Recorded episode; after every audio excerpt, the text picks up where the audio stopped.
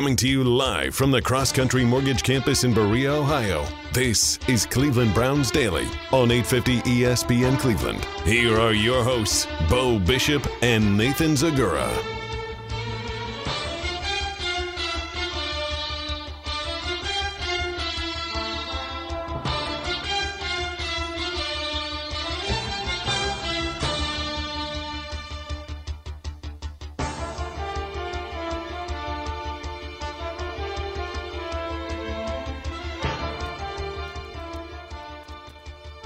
Right, let's do it live on a Friday edition of Cleveland Browns Daily. I am merely Bo. Gibbe is here. Z is on roller coasters at Cedar Point.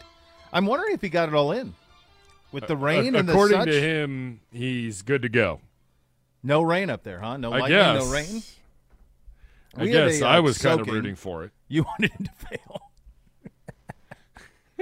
That's where I was at Him- today. His day off failed. No, let him It's live. a beautiful day. Yeah, he God had- bless him. the last time he took time off, he was supposed to, and I was in here solo for him. Um, he was supposed to play golf, and that was undone. Didn't it just rain all day? Yep, it was on a Friday. It was on a Friday. Yep. Yeah. So that just just rained all day. So Yeah. at least he's riding coasters. This will be my first weekend off that I don't have a obligation with a child Sure. or work in weeks. The wife was like, "You you got the hall pass?" I said, "Well, I- Wow, I was wonderful. I understand something. I was taking the hall pass anyways after all the work I've done this week.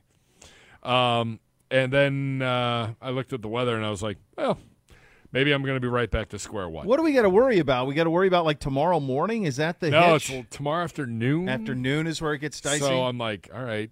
And then Sunday just kind of looks like grossness. yeah, It's in the 60s. There's some rain. I I, don't know. Maybe I'll be wrong, but I can't tell if Sunday is like an all day.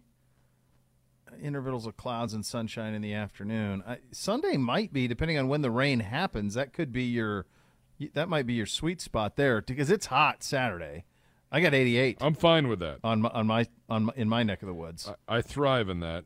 Yeah. Um, yeah, looks like nasty weather after three o'clock tomorrow, so I could get in some some festivities. Yeah, you might have a little bit of a good time there. There's, there's. By the way, it looks like our gui- our guys are having a good time in the Bahamas, playing a little golf today, uh, down there, and um, at the Atlantis. It's from Nick Chubb's Instagram. I saw that that they are at the Atlantis. I like that Nick Chubb golf. is there. By the way, I like the idea that Nick Chubb is in the is in the Bahamas at the Atlantis, uh, a place where Bootsy frolicked not even two months ago. Uh, that they have that now in common, um, and that they're all playing golf at the Ocean Club, which is fantastic. gentlemen, be mindful of the lazy river. Be very well. Like Boy, you're not wrong. I, here's the Yeah. key to that whole operation on that lazy river. You have got to, and all of these guys have fantastic abdominal strength. You have got to pull your hindquarters out of that tube. You have to try to straddle the top of the tube, and if you do that, you're going to be fine. If your hindquarters get in the hole of the tube, that's where you're going to run into problems. Now you're talking about bleeding, bruising, disaster. You've got to do that because the bumps, the concrete bumps in the lazy river, will bite you if you are not prepared. no, thank you is the answer we're looking for. Yeah. No, it's not great. Can you imagine those guys down there? Like running up and down because they're going to be. The slides are great. You have the time of your life. Like they're going to be running up and down. Go, you Can you go imagine through being a few hours of workout and then you go live. You imagine like being some kid. Your parents pull you out for like a mid-May break for randomly. which I strongly encourage. Fantastic. Like an early to mid May before school gets out, Yeah. you could we, thrive. we did that in California. It was Yep. great. There was nobody there. We did whatever we wanted. Um, yeah, no, I do that. I don't think anyone's doing anything in school now anyway. no, They've all pushed their chips in. God we had like a soapbox derby. Bootsy went to the the the zoo. Uh, Beamsy went to the science center. My kid's got an art show tonight. She hasn't even been in class all week. I, I told we were setting up her art show, art exhibit on Wednesday, and I the one the one of the uh, uh, custo- head custodians there, who's a great guy. Joe does a fantastic job at, at the Olmsted Falls High School. He comes up, he goes, "Haven't I seen you enough? Like between post prom and meetings and and I said." I feel like I've been in this school more than my kid has in the month of May. I'm fairly confident I've been in this school more than my kid has. Yeah, they're not doing No, anything. they had field day yesterday. Yeah, that just- They're living. Yeah, I had to drop have- off like a, an adult Jenga. I go, what are we doing? What are we doing? What's Wh- going When on? are you guys done? Uh, her final day of school is Monday as a senior. That's it. and then That's a wrap. She graduates June second. wow. So the the rest of the school senior exams are next week, but she tested out of them. If I guess if you get A's every quarter, then you don't have to take the final. So she doesn't have to do Good that. job out of you. Yeah. Or her. Uh, yeah, definitely not me. I was not that guy. I had to take every final. Yeah. um, I guess the first week in June, like by June second, I think everything's done. That's outstanding. The boys go to June eighth. It's a long, long it's a late time. one. It's a long time, and I don't think that they will. I don't think they're going to do anything the next two weeks. I really No. don't. I mean, you got Memorial Day the week after. Is that the week? Is that next weekend or the yeah, week? next is weekend it really Memorial Day quick? weekend. Wow! Don't blink. Um, okay, so they got that. Then they go a week, and they go to like the next Tuesday. No one's going to be doing anything like the four days after Memorial Day. That's No. nothing. That's going to be a lot of movie time. Is what that's. Yeah, be. nothing's getting done. Everything that's been it's just crazy. Like shut it down. Everyone's out. We're out of it. Where would you, if you were uh, the quarterback of an NFL team with a lucrative contract, you were going to take thirty offensive players on a uh, on a get let's get together and be buddies conversation and, and let's learn the offense and throw some passes, have a good time. Where would you take them I mean, in I- May? I am a big fan of the Riviera Maya. No. I'm a little fan of the southern portion of Cancun and the all-inclusive resort that comes with that. Sure, sure, sure. So, although isn't it is Atlantis all-inclusive or are they not? No, no, no, no, no, no. Yeah, no, see, no, no, no, you no, got it. no. Nope. Uh, What they'll I go do down there-. If if I got to foot the bill for everybody, Yeah, like I want everybody to bill go. is. Yeah. yeah, all-inclusive out Yeah. the door. Let's go. The uh, what what would what drove me nuts is that they put additional they put automatic gratuity on everything. So there was like an 18% gratuity on a bottle of water. You go buy a bottle of water, 18% gratuity on that. And then they had the gall to say additional gratuity with a line there. So not only are am I tipping you every time I buy anything, buy a t you know additional gratuity on any sort of food and beverage, then in addition to that, then I got to add more. Now I'm doing the math to get it to 20. I'm a 20% tipper. That's where I'm at. Same. That's it. That's my baseline. Um, and then I move up and down from there. But largely, do 20. That's it. Everybody's happy. It seems like it's universally accepted. So let's ju- just do the 20. Don't do 18 and make me do math. I don't want to do math on 2%. And don't give me a second no, line for no, gratuity. no two lines. If you're if you're already charging me for twenty percent, you're not getting twenty. You're not getting another one or two percent from me. no, just that's it. Whatever you think is fair, put that in, and then that's it. I would probably on a uh, on a team building. I would probably stay stateside. I would probably stay stateside. Should you do a little Destin? You could do a Destin. Uh, the problem there is going to be do you have, you could do Seaside, you could do watercolor anywhere on 30A. The only problem there is, you know, you got to be able to find enough green space to be able to. Get like the high school stadium. Yeah, probably. Probably could. As long as they weren't having this time of year, they're probably still in school. So I would do, I would do, I think Panhandle, Florida would be a sweet spot. And then depending on what the temper, temper is it already hot as blazes in the desert? I feel like yes. This is good. I need an answer for this right now. All right, Scottsdale, Arizona. Let's see what what's re Oh no, it's totally 94, 91, 95, 95, 98. That's fine. In the morning, get the workout in in the morning. It's totally fine. And it's also uh you also I mean it's a it's a dry heat. So like you go get a workout, you go get you go toss the pigskin around 8 a.m. It's 72. I mean hell, you could toss it around until really three o'clock. It gets 90. So I go to one of those two places. I stay stateside. I don't go. I wouldn't go international on the on the team building. I would I would stay stateside. But good job out of Deshaun for doing that. Uh, I'm sure it's lovely. PGA Championship Day Two is underway. Windy this morning. Yes. Very very windy this morning. I saw this um, this morning from uh, Will Brinson, who in in res- response to John Daly playing yesterday the way that he played, brought up an old story he did when he followed him at the Wyndham Championship. So he followed Daly at the Wyndham Championships. And I think what spurred this on is Daly is sponsored by Hooters, and Hooters was he was there last night at the Tulsa Hooters. There's images of him there signing autographs and so forth. And Brinson said, "Well, I did this once. I actually followed John Daly for an entire round of golf." At the end of this entire round of golf, now this is not yesterday at the PGA, but my guess is it's similar. by his count, John Daly consumed 21 cigarettes, 12 Diet Cokes, and six packs of M&Ms, peanut M&Ms, and that's it. That's the consumption. What what was it? Tiger Woods. There's there's a story about him and Daly playing together, and it was a day like in the middle of the summer where it was 98 degrees, Sure. humidity to match, whatever. Tiger Woods said he consumed 30 waters, 30 bottles of water, and John Daly's like, "I 13 Diet Cokes. what? Well, to be fair, Diet Coke's are made of water. Uh, there's There's water in it. yeah. It can also take the corrosion off your car battery, but there is water in it. Which of those would be the hardest for you? How would you rank those hardest to easiest to consume in a round of golf? The 21 cigarettes, the 12 Diet Cokes, or the six packs of peanut? I could blow through the six pack of peanut M&Ms in my sleep. Yep. I That- love peanut M&Ms. It, who doesn't? It's That's probably the, it's perfect ultimate- candy. It's the perfect M&M. Well, if you're doing a Mount Rushmore of candy, I think candy, candy bar. I think that's George Washington. That's the perfect candy. It's got everything you want. Can't disagree with you on Salt, sweet, crunchy, no mess. Yeah. handful, three at a time, whatever. I mean, the variety, the versatility. To me, the peanut M&M is the win. It's the the, the then it, it's a real tough The one between cigarettes. 21 cigarettes, which has got to be close to a pack, I would think, and then a, a 12 a 12er of diet. There's no way I could drink 12 diet cokes. The cigarettes no might chance. be easier to consume than the Diet Cokes. I think it might be. Because you you, ever? could just play, I guess, and not. I, I've never smoked, but I've seen my friends that do, and it's no problem to light one up every few minutes.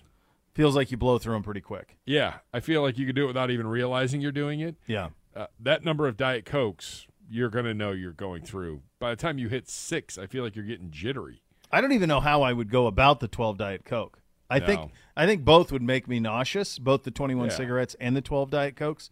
I just wonder. I think you're right. I think 12 the pack of cigarettes would beer, fine. That's a little different. It's the sweetness of the Coke that would Yeah. drive me over the edge. I had a little smoking cigarette phase in the South. Uh, felt like everyone was doing this. Like it was just what you did. Like you'd go have a cocktail and you'd smoke a cigarette. So I did that for a little bit in my early 20s. Uh, we don't like to talk about it in front of the children. Obvious. Yeah. Um, and so my wife and I went on a, uh, we had like a kind of a getaway from the kids, I don't know, maybe five, six years ago. And we were down in Florida and we thought, boy, maybe, maybe a pack of cigarettes, maybe, maybe a cigarette would taste good. But, you know, we used to do this. So I bought some. Did not. Did not taste good. It was actually terrible. It was actually terrible. It was two puffs and that's it. That's a wrap. That's a wrap on that, uh, to say the least. Where are we in the PGA? It was windy this morning. Uh, Justin Thomas making a charge. He's at two under today. He's up to five under. He's tied with McIlroy.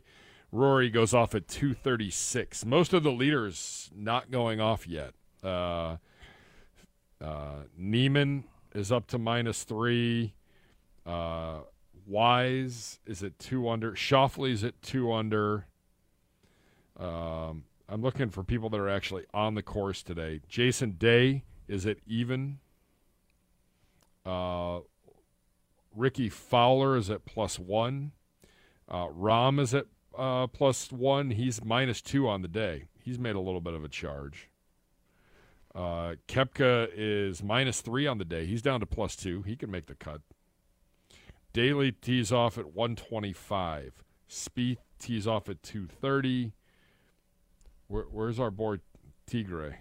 Uh, Tigre's plus four. He goes off at 236. And he's going to have to do some work because the cut line right now projected is plus three. Yeah, he's not going to get there. We, you heard him post game yesterday. He's not getting there. I, I don't I think so, it would be a real. How about Dustin Johnson?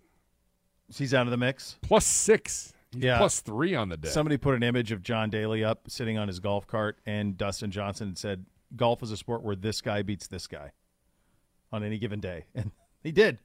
That's that's that's absolutely the fact of it. All the all the best scores are from yesterday morning. I was going to say no one's. They're all morning. Yeah. And then it feels like, when I was listening to the guys last night, it sounds like it'll be reversed today, and it'll be the best scores will be in the afternoon today because it blew the wind blew so hard this morning, and so it'll be the other way. And so like Rory might actually be able to card another 68 or something like that, and really extend this thing over the course of uh, heading heading into the weekend. Yeah, I Um, mean Thomas has played well, but I again, uh, basically it looks like two, four, six, eight, like twelve of the top fifteen haven't even teed off yet. Yeah. so no one's made a move outside of Justin Thomas. All right. Well, and this speaks to a little bit of I think they're going to have a hard time this weekend from a rating standpoint. There's just too much going on. Now the basketball's been bad. The championship games have all been bad. There was another bad one last night with the Celtics um, and Heat. That was they were up 70 to 45 at, at halftime. So there's there's no really no reason to stay into that. Um, but those those games have been a bit lopsided. I just think there's too much going on right now for people to be paying attention to this. I just think they had their sweet spot. It was in August. It made sense during COVID when the NBA was still playing regular season games right sure. now.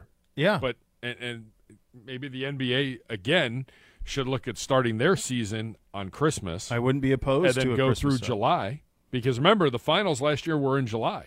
No, that was I'm- fun. There yeah. was nothing else going on. no, I love that. I, I don't have a problem with them starting December one and then or around Christmas and then ending up at the end of July. I think that's great. I also think, frankly, the NFL season should be done at the end of January.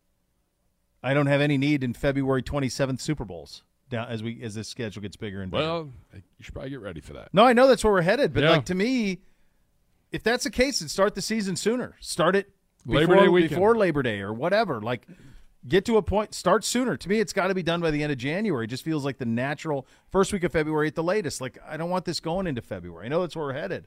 It just feels unnatural to me to to, to push it along that that far.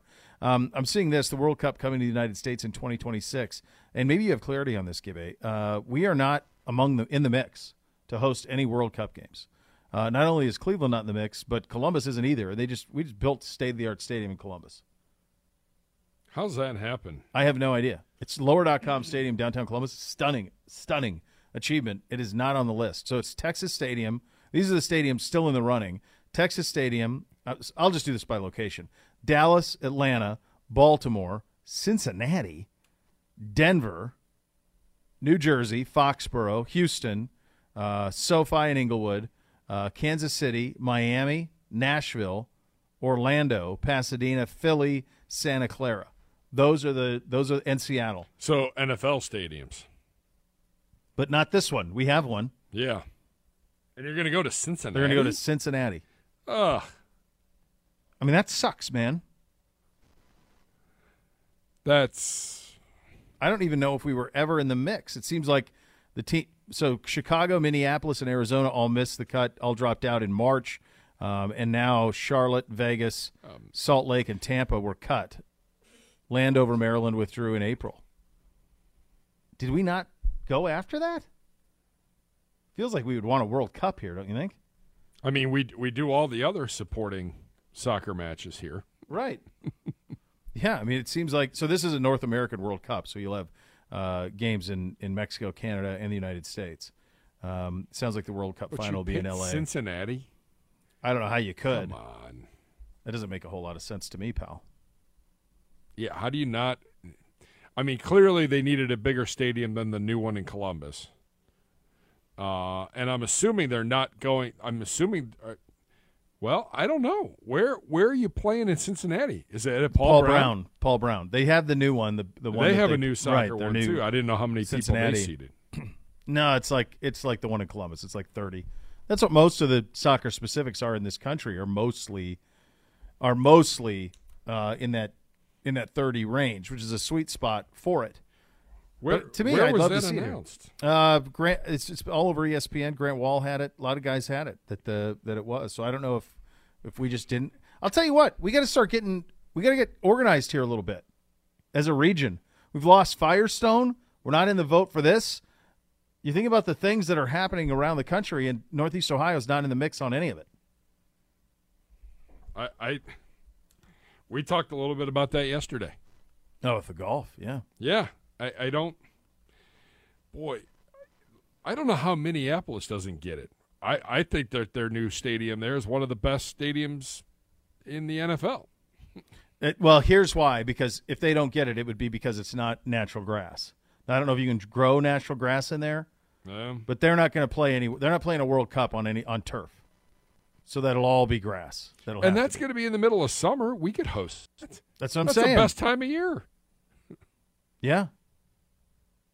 Yeah, fascinating stuff. All right, so we'll have Bruce What- Feldman on here at the bottom of the hour. Let me just. Cincinnati's turf.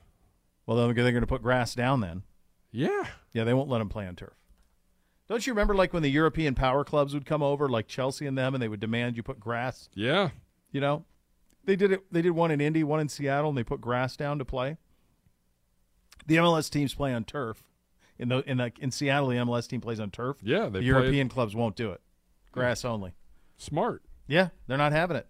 Um, want to lay the groundwork. We got Bruce Feldman coming on at, at 1.30. So this has Yep. been a, a fascinating week in college football and the future of the sport. And acknowledging that that most of you out there listening who love the Browns and love the NFL probably also love college football. Um, it's been a wild week in college football, and that the most successful, powerful man in college football called out, I believe, not so much Jimbo Fisher in Texas A&M or even Deion Sanders in Jackson State, but rather what is happening in college football, and that he ain't a fan of it. And if Alabama doesn't get organized, he's not going to be able to have the success that he used to have. Alabama currently does not have a collective, or as Nathan called it yesterday, a consortium Big words. which is fine. Both are apply. Texas does. Texas A&M does, and they crushed it.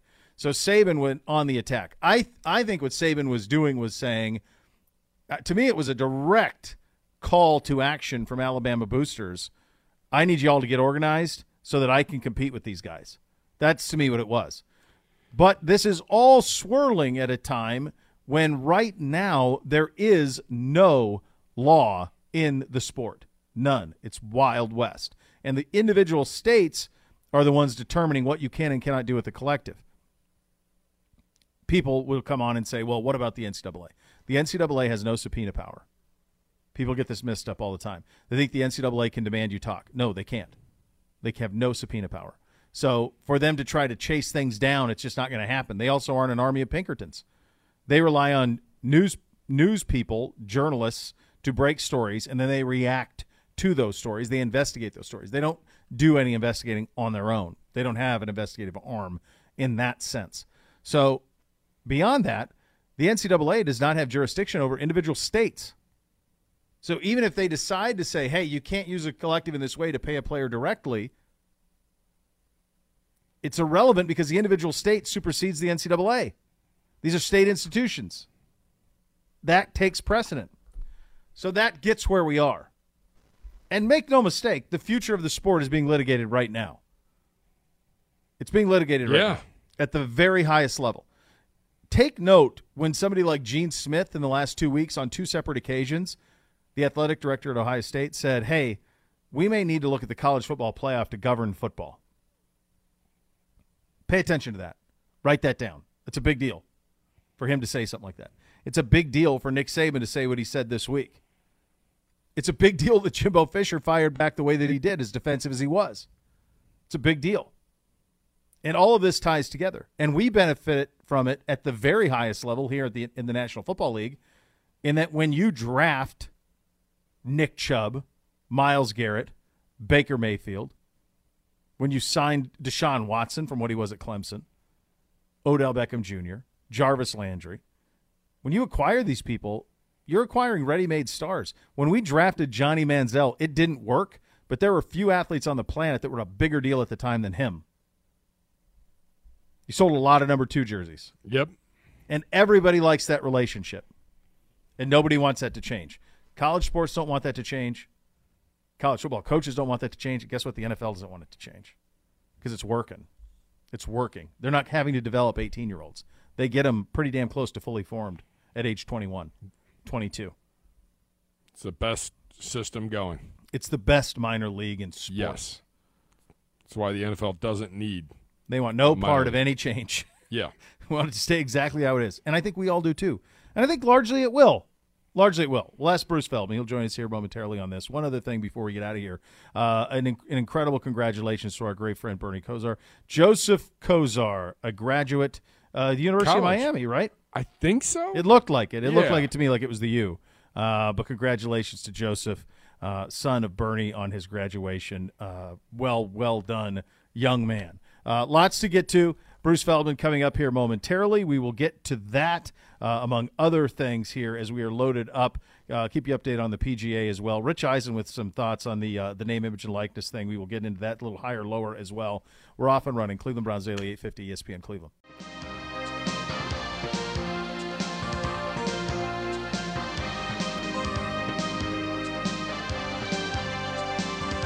Cleveland Browns Daily on 850 ESPN Cleveland. Your business operations collects data that you need, but you're having a hard time bringing it all together and seeing the full picture, especially in the right time frame. Bo here for my friends at EOX Vantage, and their data scientists who are also business operations experts. Bring your EOX Vantage team together, and they're going to help you build an automated system that brings your data sources together in real time and turns them into eye-opening dashboards. You can make smart, time-sensitive, critical decisions in the right amount of time that helps your business. Staring at spreadsheets that provide insight you needed to know last month, well, EOX Vantage will let you know exactly where your people stand on their activities and their deliverables and gauge your financial performance easily and accurately while tracking progress and ROI. Check out how companies are making their business intelligent smarter by visiting EOXVantage.com. You know the interesting thing. We're Bruce Feldman on here in just a second. The interesting thing about all of this is I saw this from a guy from uh, Jason Gay, writes for the Wall Street Journal. Um, he said this is and it's on point. Imagine a college football coach explaining the NIL crisis to a person in another business. Quote. So now the people who work for us can get paid, and if they don't get paid enough, they might go somewhere else. It's a disaster. yeah. I, I thought it was crazy in all of the back and forth yesterday. And by the way, how about the SEC commissioner putting a kibosh? The SEC, no, for those who don't know, which the, is spectacular. Yeah, Lane Kiffin was supposed to go on Dan Patrick this morning, yeah. and the SEC boss Greg Sankey, who is the most powerful man in college sports, and and probably on a very short list of most powerful men in sports in this country. Um, he said, "No, actually, you won't." In fact, none of you are going to be. No one will be no talking one's to talking. anyone until We're done. media day because we're done. What did we say yesterday? What's the next big circus TV show. in the SEC? It's all a TV show. Look what he's done. This has dominated the sports conversation all week. In a week where we have the conference finals in the NBA, we have the conference semifinals in the NHL, Major League Baseball in full swing, golf's second major is taking place, and all anyone's talking about is two coaches, both from West Virginia, that both play coaching on a, the SEC. play five months from now. That play five months from now. What's Baco Nation have here? What do you know. got there? What do you have? Gibby'd like that. You want a donut, Gibby? Eh, I'm okay. It's from a bake shop. Feels like a win. Baco's coming in with donuts. Look at Pappy. my body type. I mean, it He's happens. coming in. Yep. I got you. Yeah, that's very good. Very Where thoughtful. Are they from, Baco? Mad Hatter. Mad Hatter Batter. Mad Hatter Batter. I don't know. I didn't get him. Our intern Braden. Who was here Oh. yesterday with you. Oh, Braden, the Kenston bomber. Yes. Smart kid. Him. That was him. Places. Well, if all else fails, bribe. I'm in. Here's the thing that so Saban, all Saban did this week is say out loud what everyone's been thinking forever on college athletics. All he did was say it all out loud. That's all that happened here. Um, and the concerns he has are real ones. There's no question about it. Right now, the sport is rudderless. Right now, the sport has no guardrails. And Saban made a plea for his people in Alabama, both in the state legislature and boosters at Alabama, and said, Hey, you want me to keep this up? You're going to have to get into some pockets because we don't have enough to compete with these guys right now. We can't, quote, outwork these guys right now because they are paying. I don't know why Jimbo was out of shape about it. They did pay. Everybody knows they paid. It's part of it's state law in Texas for the collectives to work to get the money and give them to the players. All he did was take advantage of the laws in his state. That's it. And to be fair, I don't think Saban was concret was you know accusing them of anything more than that. Um, so that gets you to where you are. That gets you to where we were. That gets you where the sport is going. Um, the one thing that I've always loved about college football, in addition to the pageantry and the alumni back for big game on campus and the all of the tailgating and everything that makes going to a place wherever you went to school special or wherever you root for teams special. And I think on its best, even better than the NFL. All of that is part of it. The other thing that's part of it, though, is the seedy underbelly. It's only been there forever. The seedy underbelly of the sport has been there forever. It's been a part of it. And your program, whoever it is you may root for, is not immune to it. It happened at your program. And part of the appeal of the sport to me is is that is the intrigue that goes around that. The notion that if you beat me, it's cuz you cheated. And if I beat you, you probably think I cheated. I don't know if there is a such thing as a clean college football program. Not a good one. I don't think it exists. Well, and, Not totally. and if you're a head coach, you can have all the best intentions of running a, a clean program or, you know, buttoned up and everything. All it takes is one booster that doesn't have the same intentions as you. And, it, and you can become a dirty program without even knowing it. I don't think that there are that many programs. I think most coaches take, you know, kind of the urban approach. I just don't want to know about it. Yeah, Bruce Feldman's wrapping up another interview. Yeah, I figured that was probably what was happening. He's doing. He's on the national circuit, and he made a little time for us today. Yeah, I think that's that's not surprising. But I mean, that's that's what most do, is they take the approach of. Most have done this forever of just look the other way. Yeah, It's it's it's blue chips. You stay away from my players, Hap, and yet I got to have Ricky Rowe. Go get his dad a tractor and a bag of cash. I mean, that's the. It's been that way forever. So it's and it will continue to. Now a lot of that's just above board, and I think one of the beef Saban has is now he doesn't control it. You know, and the other beef that he has is that he's not operating on a level playing field with everybody else. Now you could argue, and some would, that he hasn't ever been. That the advantages he had at Alabama were greater than at anywhere else to begin with. but I would say this, going back to what your comment was yesterday, when he inherited that program, they weren't Alabama. no, Like they were Alabama, but it was talked about in the look what we did 30 years ago. Oh yeah, they yeah like, they they won it in what it is '92. Yeah. they won it in '92. They beat Miami in the Sugar Bowl, and then they were on uh, they were on probation. They were uh, they went through a bunch of different coaches. Dennis Franchione was there. Dave Shula was there. Um, Dubose, Mike Dubose was a coach there at one time, following Gene Stalling. So they had a bunch of different coaches, and it failed miserably in in many many ways. Um, and and so yeah, he he took the best of it. He he took what it was, and he awoken the sleeping giant. The the other big takeaway is the person yesterday that made some of the most sense out of anybody was Deion Sanders. Yeah, I saw I- his comments. and, and it made total. He said, "Look, I'm not mad, like, but I don't want to have a private conversation. I need to have a public. This needs to be a public conversation, so that everybody kn- eh, knows where we're all coming from here." And, but then he said at the end, he's talking to his boosters, which we talked about. But is he talking to his boosters because he needs them to put pressure on the state house to change the laws? He needs both. so he can get a level playing field. He needs both. He needs the state legislature in Alabama to give him this to give him the same jurisdiction that they have in Texas. Yep. It's not jurisdiction, the same, Same guidelines rules. rules. that they have in Texas. And he needs Alabama boosters to pony up. Now, here's the one thing that Alabama doesn't have. They don't have a bunch of billionaire boosters. They don't have oil money. Texas has oil money. Texas A&M has oil money. So that's the big difference there is is is where where that goes from here. Um, and there was a there was a fascinating story. Uh, this Jordan Addison kid who played at Pitt won the Biletnikoff Award last year. Basically, became a free agent. Yes. Uh, it's reportedly that he signed for three and a half million dollars to play at USC. That's more than our second round receivers will make. and he's getting that allegedly to play at USC. Now I don't know how much of this is real. That's the other part of this. And I've talked to my buddy Ari Wasserman at the Athletic about this, who handles the recruiting. You can't ver- you can't justify it. You can't make sense of any of this money. You know, you Gotcha. can't. You can't do it. Um, Hey, right. Paulus, tell tell Z we're we're expecting another call. Tell him to call back in the two o'clock hour. He's probably riding a roller coaster somewhere. Because he is calling in. yeah, I, I don't know what. I, he's trying to help us out probably, but Well, we did tell him to call in. we did, we did. But, But not like he would be privy to the rundown. Correct. probably. Yeah. Right. Of, of what we what's what's going on here Yeah. in the program. so Yeah. maybe we maybe let's take a little breather. we'll reset some things, and hopefully Bruce is other wrapping up, and then we'll be able to talk. to yeah, him. All right. exactly. All right, Whatever's going on, he's running a little behind. So Yeah. So that can from so just just a heads up, uh, from Z, he said, "Peepaw, quit being so mean," and that you need to let him on. Well, this was your opportunity. He refuses to call back in. We blew it. You We That's blew blew it, okay. boy. We're going to keep calling him.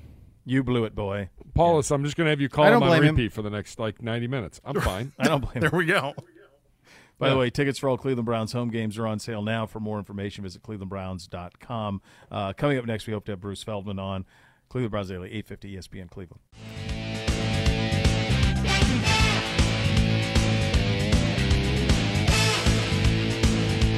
Cleveland Browns Daily on 850 ESPN Cleveland.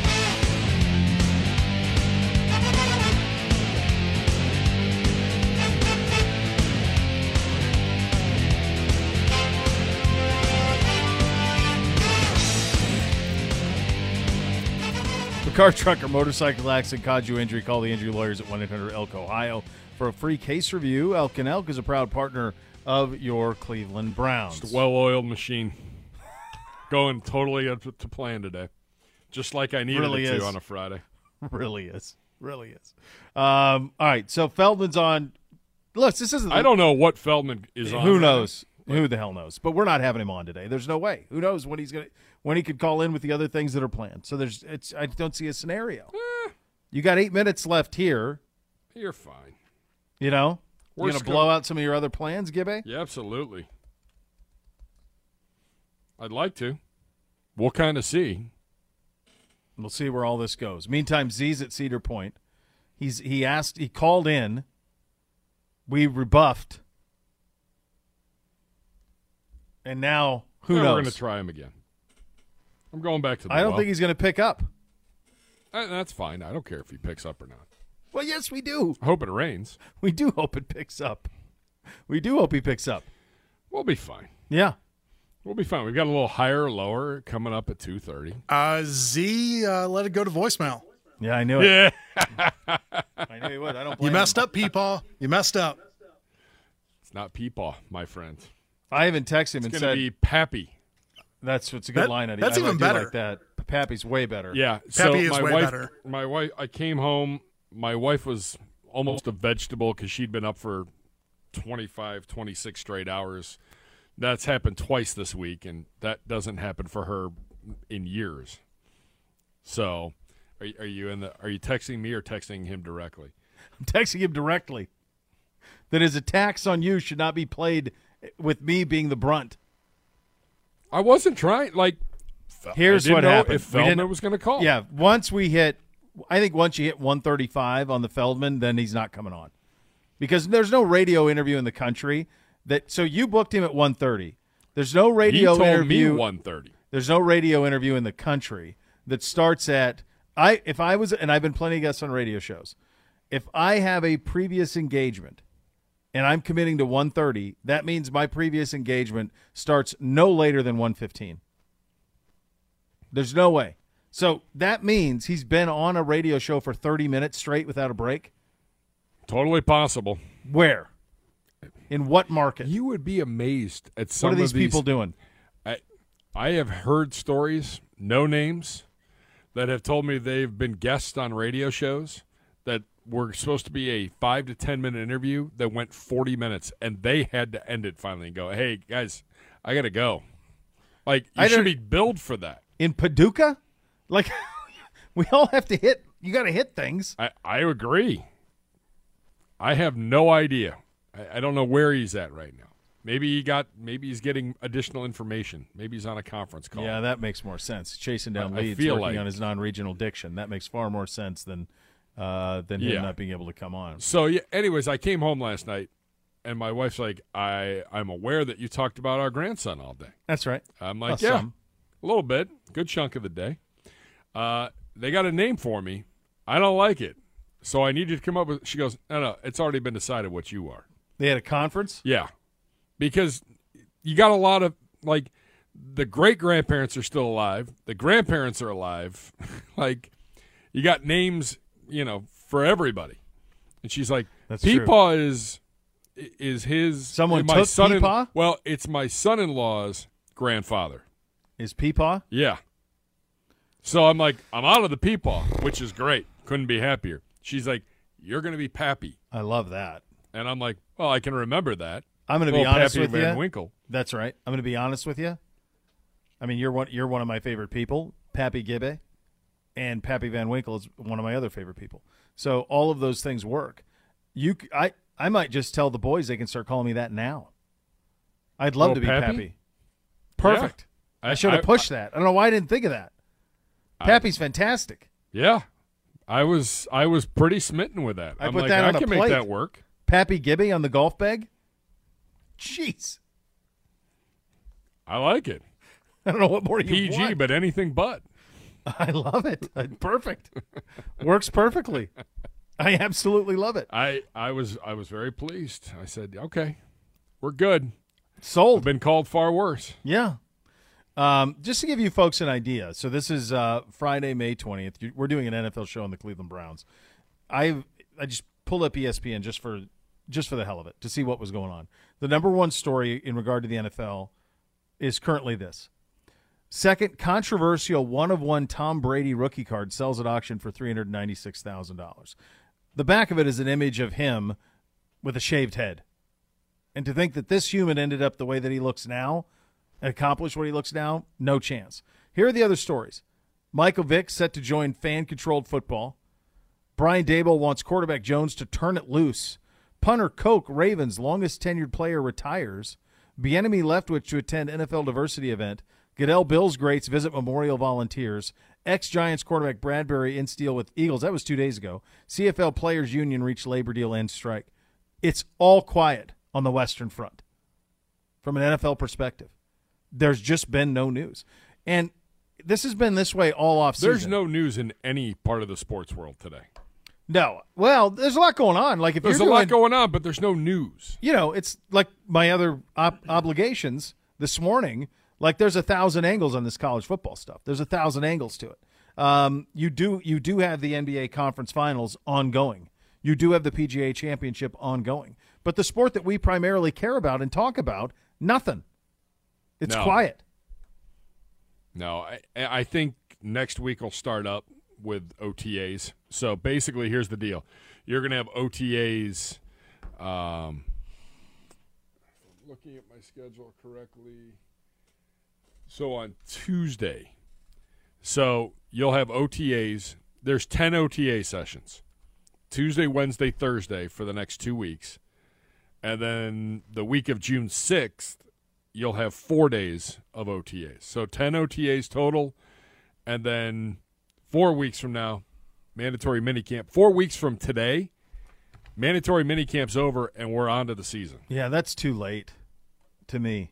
Mandatory minicamp's got to be first week of June. It used to be. I don't like this mid June stuff. Like, there's no summer. I mean, you're back here last week of July, right? In that camp last week of July, you're right Yep. back in it. Yep. It's crazy. Um, there are still some enormous names out there in free agency in the NFL. Bobby Wagner is still out there; he is unaccounted for. Jadeveon Clowney, feel like it's going to be here, but who knows? I mean, until the the ink is dry, who knows?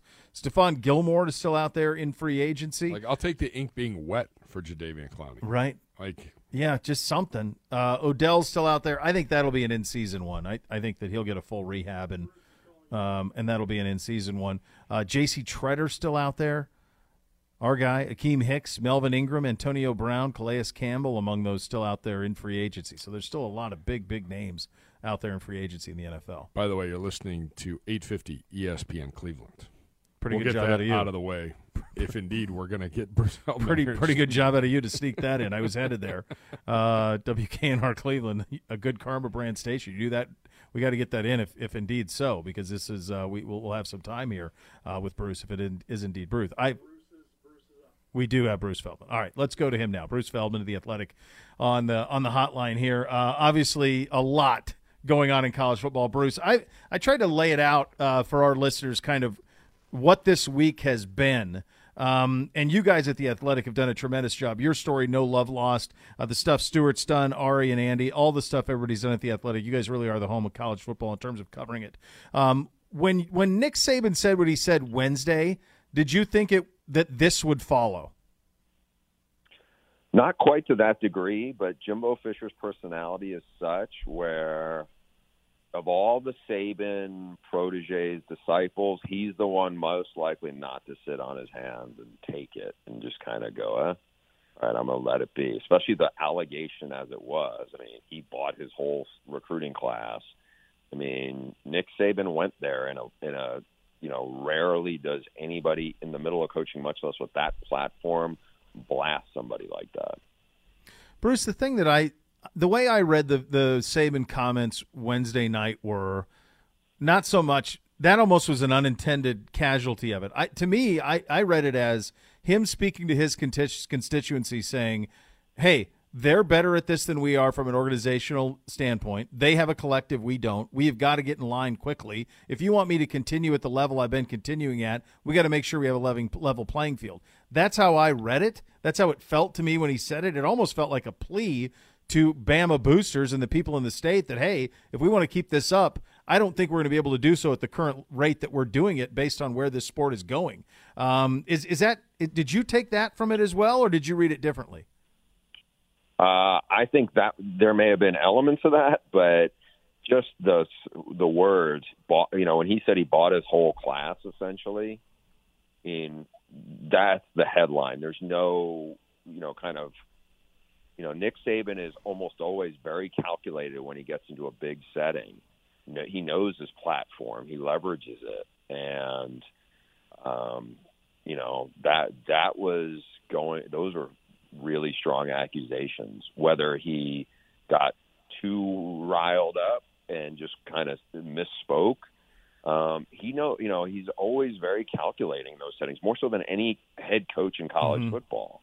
You know, and so you know, for this story that I worked on with my colleagues at the Athletic that went up today about the Jimbo Saban dynamic and their relationship, you know, one of the things has always come up with these guys who know Nick Saban and work with him for years and probably know him best. So like, you know, Jimbo finally beat him and Nick made an excuse instead of saying I got my ass beat, you know, and it's like that's what a lot of them think just happened there and he couldn't just leave it at that.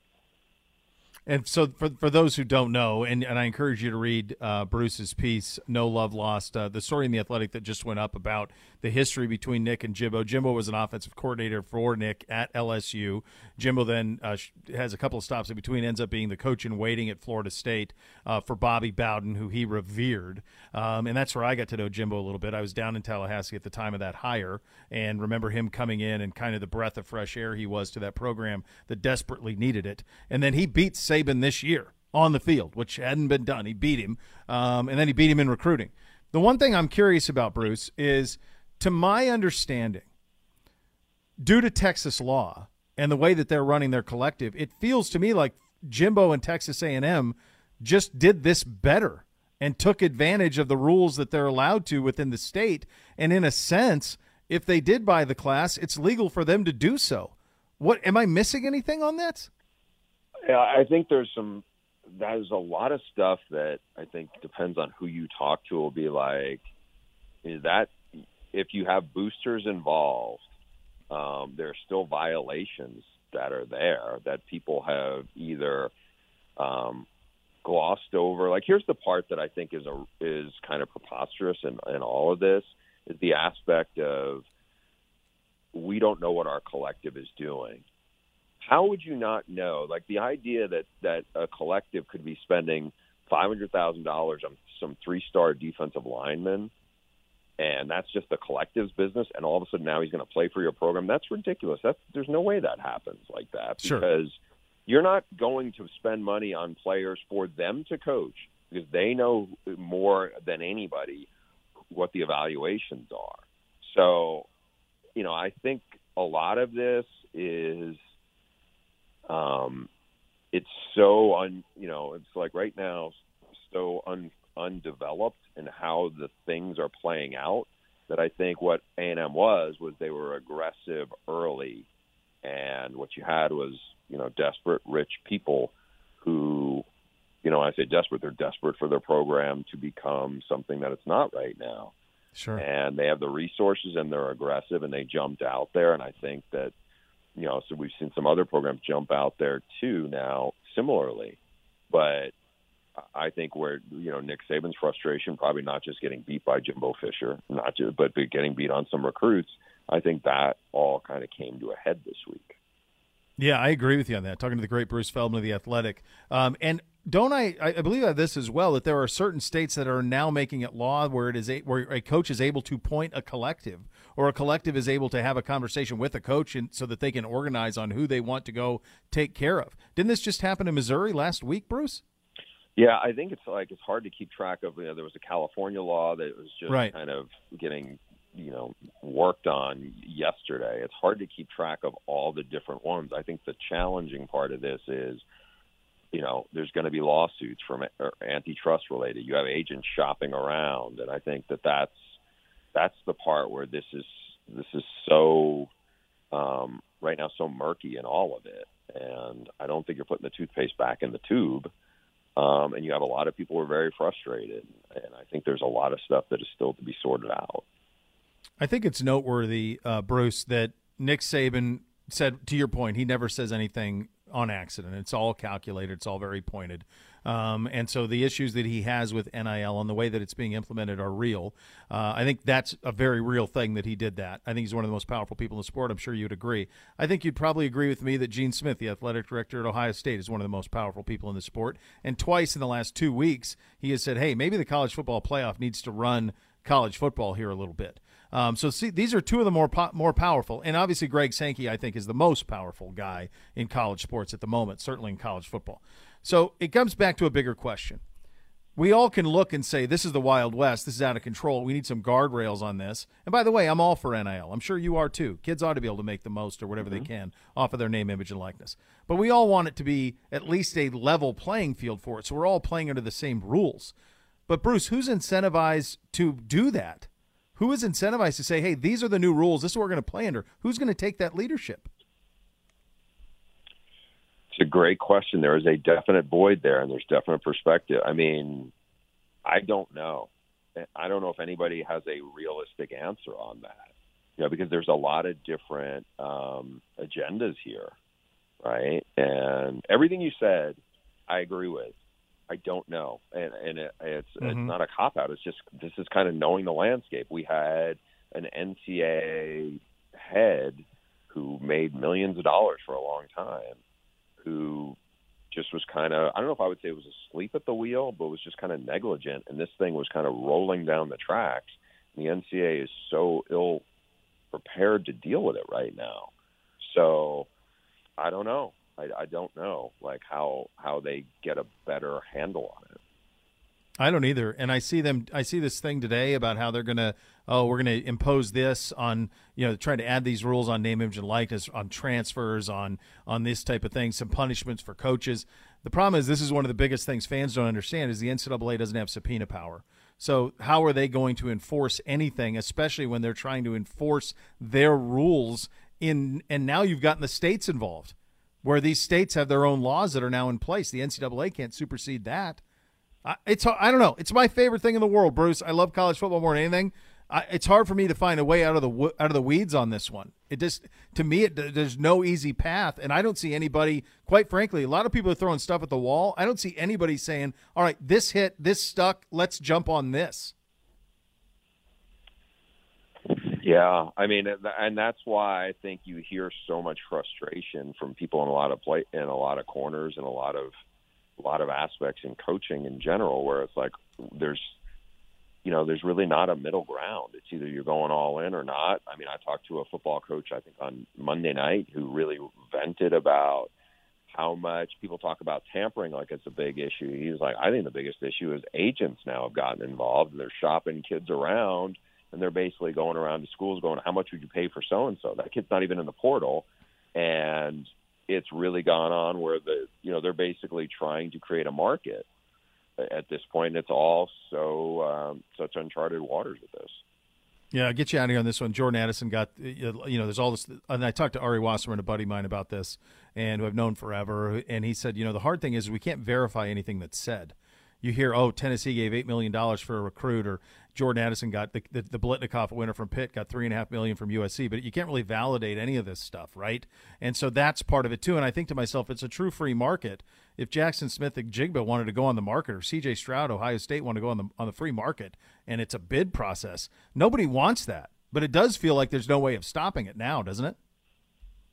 No, I I don't think so. And look, you know, some of the stuff you mentioned, you know, Jackson. I mean, I, there's it's interesting because you know I follow a bunch of Ohio State players and just seeing players who are now we're talking about not recruits, we're talking about you know star players who are getting deals um, that probably two years ago would be like, whoa, there's a car. But it's like, you know what? I these are things that I think are more in line with intended and and you know they're not inducements. And if those players are promoting those businesses you know more more power to them on that. I think i don't think that's a bad thing. Um i just think i don't think it's a bad thing. What i think it is is for a lot of folks especially if you've been covering the sport or if you've paid attention for a long time you're just kind of like it's hard to wrap your brain around that that it's that it's changed like that so fast you know?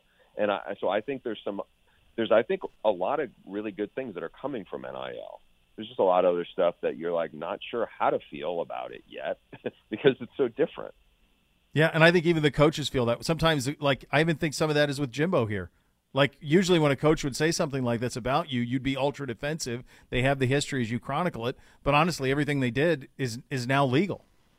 It's all it's all fine, you know. But it's almost like the reaction because you've been programmed forever is to to lash out back. And again, there's personal stuff, and I asked you to read Bruce's piece in the Athletic.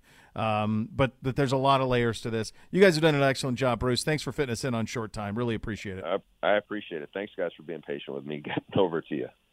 All good, all good. That's Bruce Feldman, the Athletic. A very, very complicated issue, but that's a pretty good handle. You want to know where it is, why it is where it is. I've been around college football 20 years at the highest level. Bruce has been covering it longer than that at the highest level. I ask him point blank, who's going to fix it? And I don't not act like I, don't have the answers either, and he doesn't have them. That's where it is, which is a hard thing to wrap your head around when you think about where college where college sports is at the moment. Uh, we'll get you a PGA Championship leaderboard coming up next. Also, our friends at Good Morning Football uh, having a conversation about some of the things we've been talking about. That's coming up next. You listen to Cleveland Browns Daily on 850 ESPN Cleveland.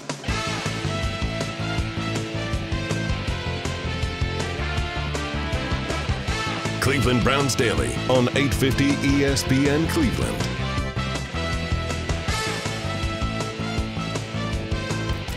Bo here for my great friends at Indy East 4th. Excited to be part of that great story that is East 4th Street. Big announcement, of course, the rooftop bar located above Indy is open. Check it out this weekend. Serving up beer, wine, cocktails, like snack menu. It opens at 3 o'clock on weekdays, noon on weekends, weather permitting, of course, so Saturday ought to be perfect for it. Brought to you by the owners of Char Whiskey Bar and Grill and Avo Modern Mexican. The Cleveland Rooftop Bar scene is all new, and it's all at Indy East 4th, the perfect place to celebrate downtown this summer. Uh, PGA Championship ongoing in Tulsa, Oklahoma. Um, J- Rory McIlroy was your leader heading into it. You got a leaderboard for us, Gibby? Yeah, working through it right now. A lot of the top guys finally getting going here. Uh, Justin Thomas has officially wrapped up. He is at six under. Leader in the clubhouse. He is your leader in the clubhouse. Now, Rory hasn't even teed off yet. We're still 22 minutes away from him teeing off. Uh, Zalatoris doesn't tee off till 225. Um, there's a number of guys. There's four guys. Fitzpatrick, Pereira, Kuchar, and Ancer are three under. Two of those guys are on the course right now. Niemann and Kirk are two under. Uh, Kirk just started. Niemann's through 15. Schauffele is on the first hole right now. He is at two under. So uh, a lot of these guys, we are we are still waiting on. I would bet you by the end of the day, Justin Thomas is not atop the board. I mean, that would be on Rory McIlroy imploding. Yeah, he'd really have to implode to Yeah. not be uh, on top of it. So Yeah, Tiger doesn't even tee off till two thirty six. he's not So- making it to the weekend. Not the way that I mean, there's no way his body's going to Yeah. hold up. I could tell right away yesterday that there's no way he was going, you know, any more than 36. Just not going to do it. Um, so we'll keep you updated of that as it goes along. So on Good Morning Football, Jane Slater in this week, Michael Robinson, Peter Schrager, and Kyle Brandt got into something we've talked about a lot, and that is the idea, and not the idea, the fact that there is no contract extension. I'm glad to see that someone else is starting to pick up that this doesn't make any sense that this isn't done. We've been talking about this since the combine. It's still not done. Everybody talks about his mom's his agent. Well, yeah, we all know that. But why isn't it done? What's the problem here? It's been known. Here's the Good Morning Football crew discussing it. I'm very concerned. I'm very concerned that Lamar Jackson has not signed that big time contract. He's due for a big uh, pay raise. Again, you mentioned former uh, MVP. You look at his quarterback record, he's 37, 12, and 0. So uh, he wins when he, when, when he does play. The guy averages 900, over almost 1,000 yards rushing a season. Again, you, you saw it embodied last year. When guys got hurt, when everything had to fall on Lamar Jackson, he was the team's leading rusher, he was the team's quarterback and he got injured, right? And again, that's what that, that's the issue about Lamar Jackson's play, right? He could get injured, and we saw that happen this past year. Lamar, get your money. You're worth about 45, 46, 48 million dollars a year. Go ahead and get it because uh, if you sustain another injury, this is business, guys. You have to play chess, not checkers. A team will move on from you. Never mind me. You know what I like? I like that Lamar doesn't appear to be concerned. I actually find it refreshing. Lamar's out there selling soul food and playing golf and having a great time. Uh, he'll make $23 million this year on the fifth year option alone. And everything you hear from Baltimore is that it's Lamar's all about work and Super Bowl and that stuff will take care of itself and take care of itself. I don't begrudge any athlete who tries to get some money. But if you put this in contrast to some of the nonsense we've seen from Kyler Murray and we're scrubbing our social media and we're making these bold proclamations, and if that's what he wants to do it, fine. I think it's pretty cool that Lamar's like, I'm confident in myself. I'm an MVP. I'm going to get paid this year. I'm going to get paid eventually. I trust this organization. I trust the team. And I think John Harbaugh loves this guy and it will happen. But Peter, I don't know. It's different. And I don't know if I would do it, but I think it's cool that Lamar is chill on this and he's not, he's got other things in his life that he's worried about. Business. Yeah, and talk, talking Yeah, to well, Ravens he sources, they, you know, they they want him back, obviously, and I don't think there's been anything but a uh, generous offer. I I also think that uh, this is actually sort of refreshing in a weird way that. There the we team go. wants Lamar. Lamar wants the team, but we're not going to get contentious. We're not going public. Let's just keep this within our own building and behind closed doors. Lamar's a unicorn in that he doesn't have one of these mega agents. You know, he, if you want to name the names, it's not like Rosenhaus or Todd France or Ari Emanuel are walking in and saying, "This is my client, and we're going to make sure we get the highest dollar." Instead, it, it seems as though this is Lamar and his own people. Like, we'll take it at our speed, and guess what? Seeing what the Deshaun Watson just got. Let me go beat him. Let me go take care of business in the AFC North. Let me go win another MVP. And then you guys can give me the world because you have to. Uh, he's sort of banking on himself. The last quarterback I remember doing this was Joe Flacco. Styles. Mm-hmm. different styles. Same teams. I don't I don't begrudge him for doing it. I'm with Kyle. The only person that really should be concerned here is Lamar Jackson. I'm not personally concerned, but I do think it is frustrating these days that I feel like sometimes the guys that are the good soldiers that do what they're supposed to don't necessarily get paid. Sometimes it's the squeaky wheels, it's the Kyler Murrays who force us to have discussions about them and remind executives and remind the fans how great they are. I mean, just go back to his poo game. The way that he played in that one. And I just don't think the Ravens are much of a team without Lamar Jackson. And so uh, I guess my big question is does Lamar want the 40 the 45? The Ravens are saying 35. But to your point, Peter, I think Deshaun Watson's contract is complicating this for a lot of teams. We'll see how hard some of these teams hold out and say we're not paying you the sort of guaranteed money that we paid Deshaun. But I think it's unfortunate because a guy like Lamar Jackson absolutely deserves his bag. You know, it feels to me like what ends up happening here is if whether it's 45 or 40, uh, they're going to be somewhere. It's going to start with a four. Uh, it's just going to be a shorter term deal. And I think that's what you'll see across the league. I think you'll see at the quarterback position, especially as the TV dollars continue to go up and up and up, you'll see guys signing for shorter term, big guarantees. So you do, I mean, if he gets 45 a year and he wants four year 180, to me, that seems where this thing will go. Or you go three at 135, whatever you want. Uh, wouldn't that benefit both sides? Yeah. Like if I'm a player and I don't like my contract and I continue not to like my contract two and three years into your contract, like Sure. then just sign for two or three years, or go You know, I'm not saying go play year by year, tag. but yeah, uh, that worked out well for Kirk Cousins. Yeah, when Peter was talking about that, that's the first thing I thought of. Well, Cousins did this. Cousins bet on himself, bet on himself about as big as you could, and bet and made as, as much as you can. Yeah. So- I, I just I don't get like if you don't like your contract or you know that in 3 years your contract's going to be obsolete, then just sign for 2 or 3 years. Agree. Yeah, I, mean, just- to me, that's I- the path. What are you complaining about? That's on you and your agent. Why do you, you know, the team's going to try to keep you. They want to keep you for 5 years. Yep. You get a 3-year deal. This is what I'm looking for. Yeah, I, I, I, I'm, I, I'm less. This will get done one way or another. He'll be quarterbacking them. My hunches it'll be on a, on a. It might not be a long term deal though. It might be a medium term deal, and you might see more and more of these. If I were a quarterback in this league, the way the television dollars continue to go up and up and up, knowing also that in this climate I don't get hit much, I'm protected. Then I would want to sign a bunch of shorties. The next one to watch on this is going to be Burrow. The Burrow conversation Yep. is going to be fascinating. Uh, the Herbert conversation is going to be fascinating. Those are two organizations historically that have not been big about paying the big bucks, the premium. It feels like in Cincinnati they know things are different. They understand they caught a unicorn by the horn in Joe Burrow, and they'll take full advantage of it by the way they've spent the last two off seasons. Um, but when it comes time to do that contract, what's it look like? What's the guaranteed money on that? Is it 240 guaranteed? They've never done that. They've never done that. And the Can they Spanos to do family doesn't do that with the Chargers at all. Well, they can. It's are you willing? You know, that's the tricky part.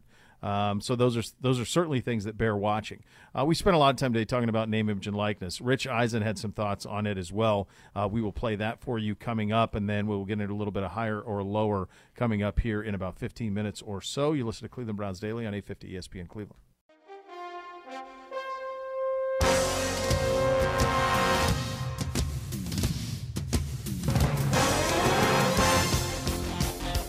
Cleveland Browns Daily on 850 ESPN Cleveland. And the Bath Authority could give you the bathroom of your dreams in about a day. My good friends can transform your current bathroom into a custom bath, spa like feel. If you need a tub to shower conversion, they can take care of that. Simply put, superior products with expert installers. You can change your bathroom from outdated to outstanding. Guys, they have the largest selection of bath projects. They're all made in the United States. Let the Bath Authority make it a reality for you at a fraction of the cost of the competitors. The Bath Authority is Cleveland's premier bath and shower remodeler. They have expert factory trained installers. Give them a call now. 500 bucks off your next custom bath or shower remodel. Give a call at 216-220-8399 or go to thebathauthority.com. Again, 500 bucks off your next custom bath or shower remodel. That number is 216-220-8399. Tell them Bo sent you and they will take care of you. Rich Eisen on his show, of course, everyone weighing in on the Saban Jimbo spat. That's really a lot more about than just those two. Although there's a history here, as Bruce Feldman laid out in his piece in The Athletic, there certainly is a history there, but it's about much more than that. Where it's headed for is the future of the sport of college football, which, by the way, is a feeder program for this sport that we all love so much. So here's Eisen on that and where we're all headed. This is my two cents on this. Dabo Swinney said last month in an interview with ESPN that this is, whole is going to have to get blown up. What will blow it up? NCAA going to blow it up? They're not blowing it up. They don't. They, they, they, they don't know what the hell they're doing. They were caught flat-footed by the Supreme Court ruling that basically said, "Hey, you better get on the stick here because the way you've been doing business is potentially um, illegal." So the next case that comes here, we might just have to blow up so-called amateurism for you. Name, image, and likeness is here, and it is leveling a playing field, is it not? And if Saban doesn't like that, maybe that's why he's saying what he said last night. It could be also a little bit of a message to those in the room. Hey, everybody, open up your checkbooks a little bit more for our collective. Because we're no longer number one. And again, the great equalizer might be Saban and his ability to coach as well. That he might, with the number two recruiting class, just beat you about the head, neck, face, and chest as well as we keep eyes peeled on October 8th of 2022. That is when Texas A&M visits Tuscaloosa. Wow. But what will blow it up is Nick Saban s- saying this stuff out loud. because now he's got everybody's attention. It's not sliced bread calling it out, it's Nick Saban calling it out. This is what will blow it up.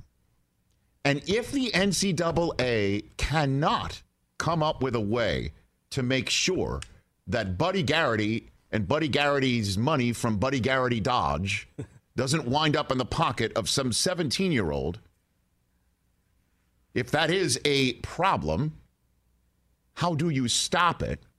And part of the reason why it is a problem, as Saban pointed out, is that 17 year old enticed to come for that amount of money, and then suddenly 17 year old doesn't get the starting job, and then suddenly 17 year old wants to go into transfer portal, and then suddenly 17 year old says, You promised me this money, and now I've got to go transfer out. I still want my money as I'm leaving, and now there's lawsuits galore about what was promised and what might be legal and what isn't legal and what's a state law and what's not a state law, and all sorts of holy heck is breaking loose. And if you want to actually put some sort of level playing field out there. And you also don't want, as you know, coaches, they don't want this sort of stuff, or, or athletic departments, or presumably school presidents, they don't want the unionization that would have to come if you actually codify this stuff in a contract. If you turn these players into actual contracted paid employees of a school, everybody says that the letter of intent is the contract. Yeah, that's for a scholarship. If you're talking dollars and cents, actual money, hard earned cash, if you have contracts like that, you're going to have unions. And then it's just flat out professional. If you want to have something that's not that, but also a level playing field, I said it when that Super League was formed over across the pond in the world of professional soccer or football, as they would say, across the pond in Europe. When that Super League was formed and it lasted less than Belichick was the head coach of the Jets, I said, What is the sport? Where in America could that happen? And I said, College football. And you already heard the Ohio State athletic director, Gene Smith, say just this past week something very similar to what I'm about to say. Get a group of teams and a group of schools and a group of programs that are kind of in the same area in terms of level of interest, in terms of money, in terms of conference, in terms of name brand.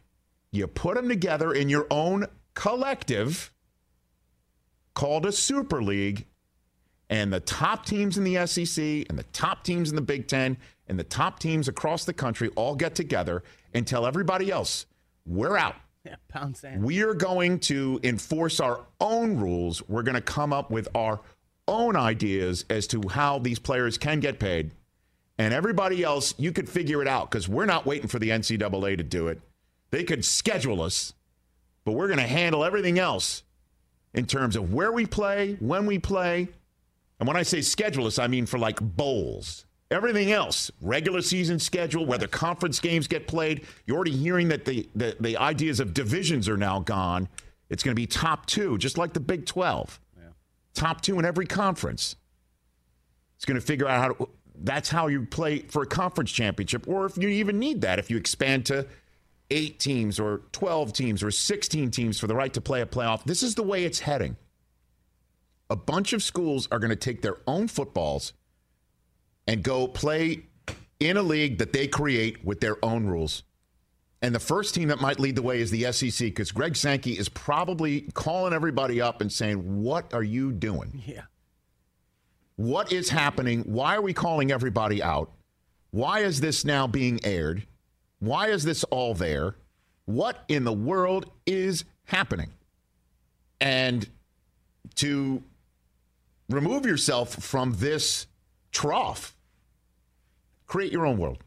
That's the way it's going to happen. It's coming. I don't know when, but the SEC is probably going to lead the way because they are always doing that.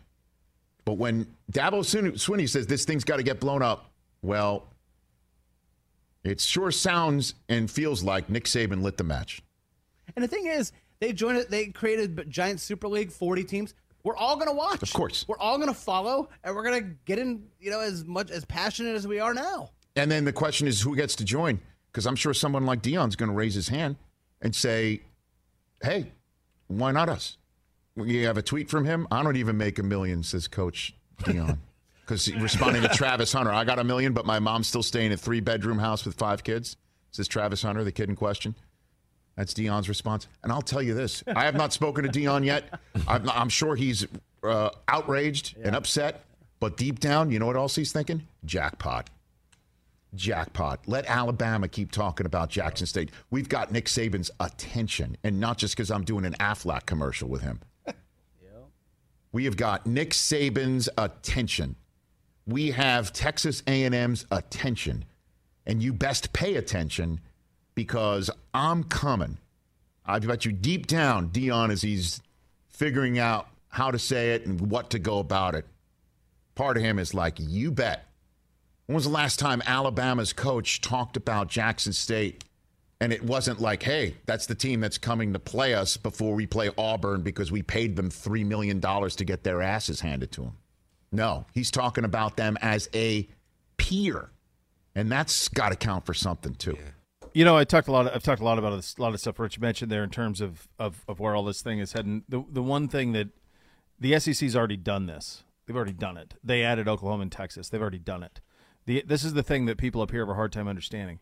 The people down there would be fine just playing each other and calling that the national champion. Yeah, they. I don't even think that they would want a non-conference. They, don't would need just, to. They would play, will a play ten each or twelve other. game. They have 16 season. teams in that league now. They could say, "Here's the winner of this, and here's the winner of this," and they play for this, and this is the champion. And, And all they would have to do, play for second. the rest of you can kick rocks, and that includes us at Ohio. Yep. People at Ohio State, like Ohio State. If you like Michigan, you like Notre Dame. They don't need you, not in their mind. They don't. So that's already happening. That's why I say Sankey's got Sankey's the, he's the second most powerful. You know, in terms of a singular entity, he's more powerful even than Goodell. Goodell answers to owners. Sankey answers really to nobody. He's running the SEC. SC first in front with their own TV network.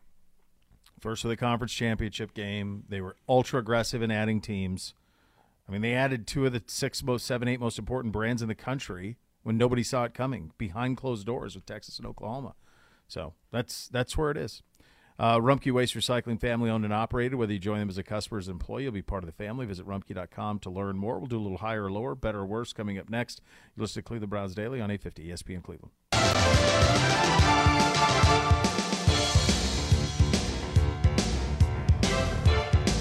Cleveland Browns Daily on 850 ESPN Cleveland.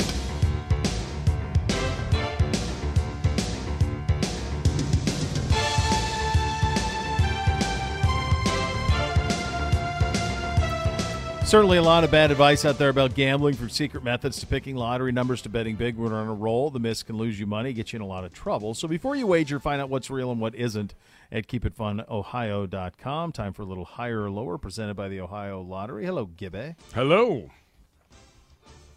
How many rides has Zegura been on so far today? You think? When did he get there? I, I don't think I don't think his crew flew in till late morning. He's probably been But there. so- had- he was certainly there when he was calling us. I think they had fast passes, so I think they Yeah. they rolled out the carpet for him. He's with some luminaries. Well, the way I wrestling would world. So there's two passes. That, so you, you get into the park. There's that. Then the next pass is like the fast pass, like that's good. But then there's the ultra fast pass that gets you through everything. So the fast pass, you can't ride everything in the fast pass lane. Only some things. The the, the big one, the big bopper that gets you into everything, that's a substantial pull. But I almost think it's kind of like it's kind of like Ferris Bueller with the Ferrari. If you have the means, I highly recommend it. That's kind of what I. If you, it's He just be- such he- a different experience. They can ride every ride and be done by five o'clock. Easy. Easy. and maybe ride a couple. yeah. a couple if you have the ultra fast, you're flying, man. Especially today on a Friday in May, no one's up there right now. The only uh, schools might be the only thing. Oh, schools sometimes take You the know. whole classes up Correct. there. and stuff. You know, Okay. just like your kids have been doing and my kids have been doing. Nothing. Yeah, right. We're going to go to Cedar anything. Point for the day. That is fact. Everybody be back at the bus at five o'clock. Yeah, that's a fact. No one's doing anything right now. Field trips and Oh. soapbox races. Hey, uh, they earned it. I think it's the is it, this is the first full year back from COVID. Yeah, Educators, you earned it. good job out of you. Yeah, go live. Uh, higher or lower, presented by the Ohio Lottery. Cody Benjamin, CBSSports.com. I actually printed out your stuff for you that we Oh, I didn't look have forward to the this. 40 pop ups. Um, this actually came, he, he took this from Caesar Sportsbook. Uh, they got their early lines out on win totals for all 32 teams.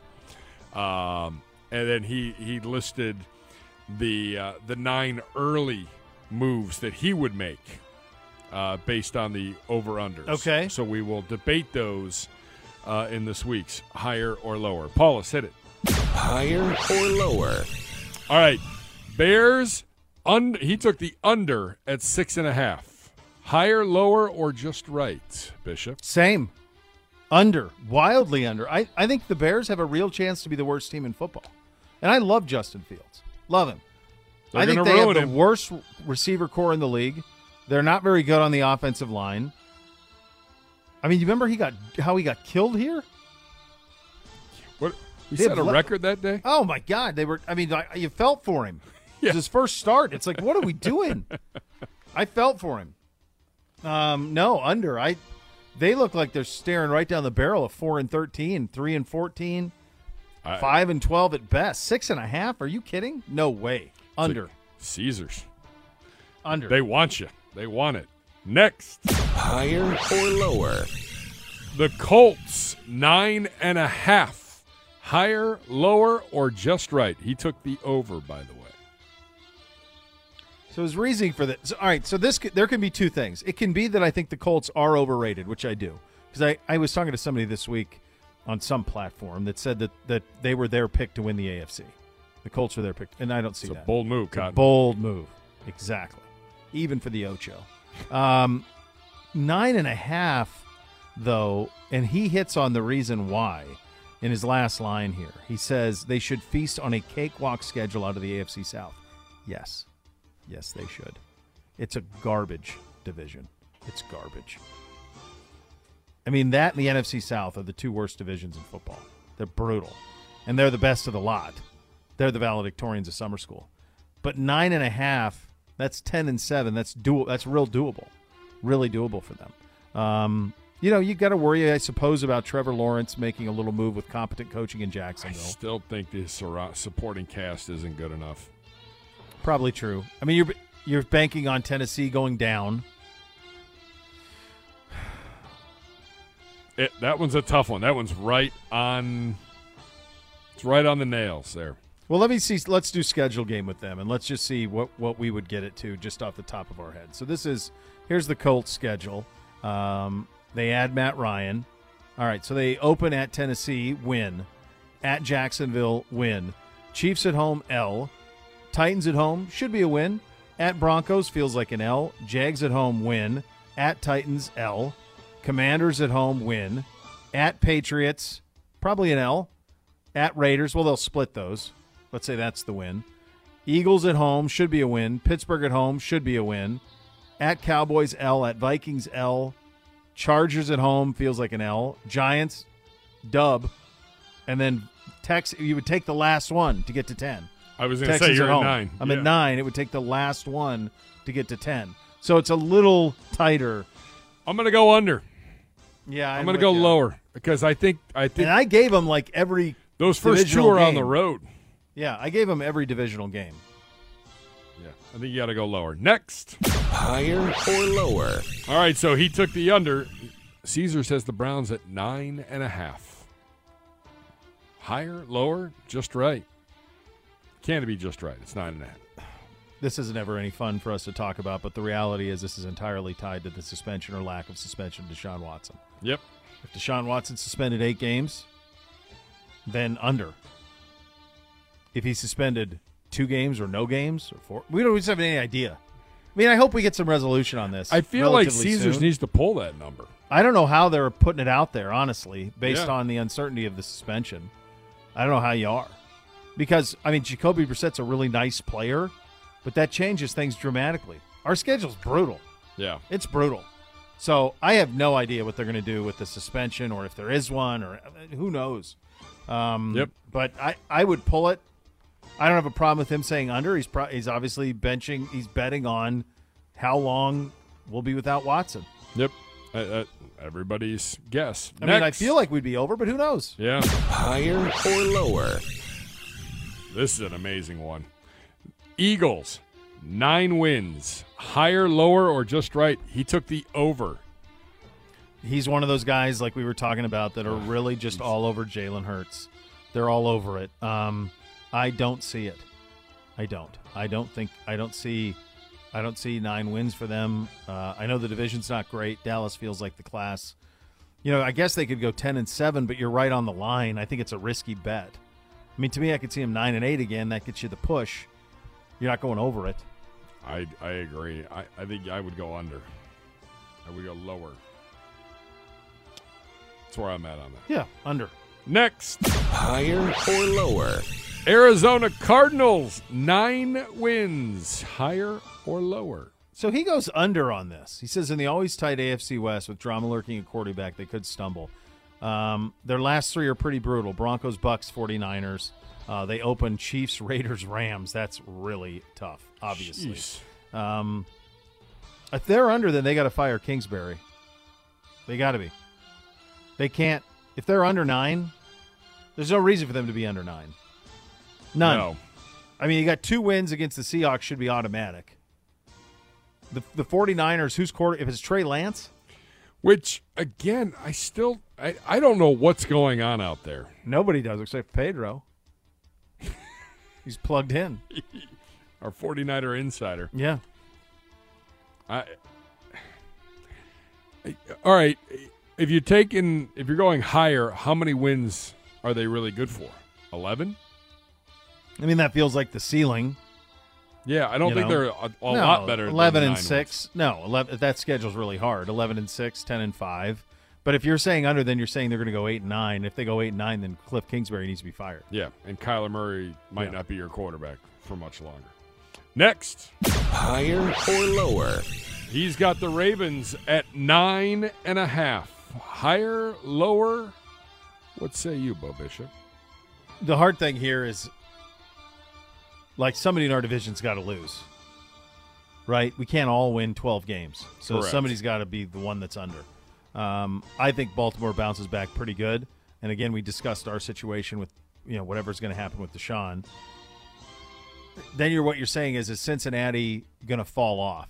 A lot of people tend to think that they are. I don't. I think that they got better on the offensive line, and I think Burrow's going to be good. So I think they're going to be the same. To me, Baltimore feels like nine and eight. So I would probably go under. I'm going to take the over just because I think we can. I, think so much we look at it and we go. I mean, what they do? They had a good draft, but they lost some of their wide receiver room. They're getting a lot of guys back off of injury, and if those guys are good enough, I think they're good for ten wins. So just barely, oh, uh, Yeah. barely over.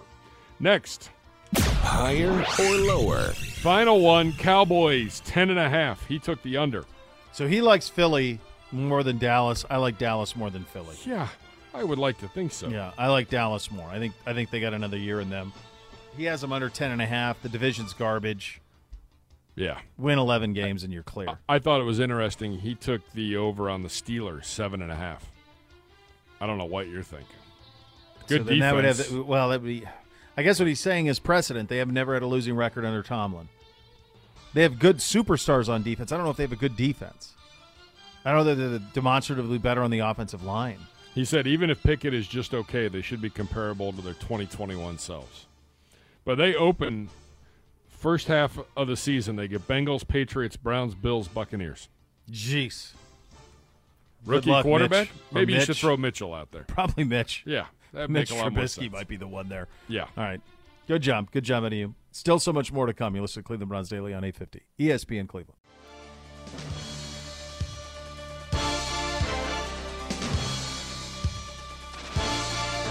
Cleveland Browns Daily on 850 ESPN Cleveland.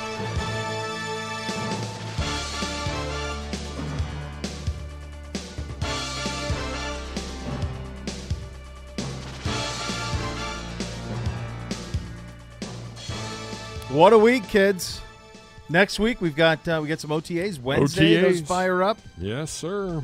You'll have that to look forward to, which is very very nice. Uh, I can tell you that Z, to no surprise of anyone, is on Twitter right now, retweeting things. So, and standing in line, Hmm. retweeting. That's what's happening. Way to uh, way to screw over your brotherhood. Way to be present. Yep. Nice job. Ah, Great job, Z. great Z, the great Rooting for that rainstorm now. we'll all be back. It's going to be a hot one, kids. Uh, stay cool if you can, um, and make sure you get those your pets. Your pets, get them some water. Going to be a hot one over the next 24 hours or so. Have a great weekend, everybody. The next level is next. Cleveland Browns Daily, 850 ESPN Cleveland.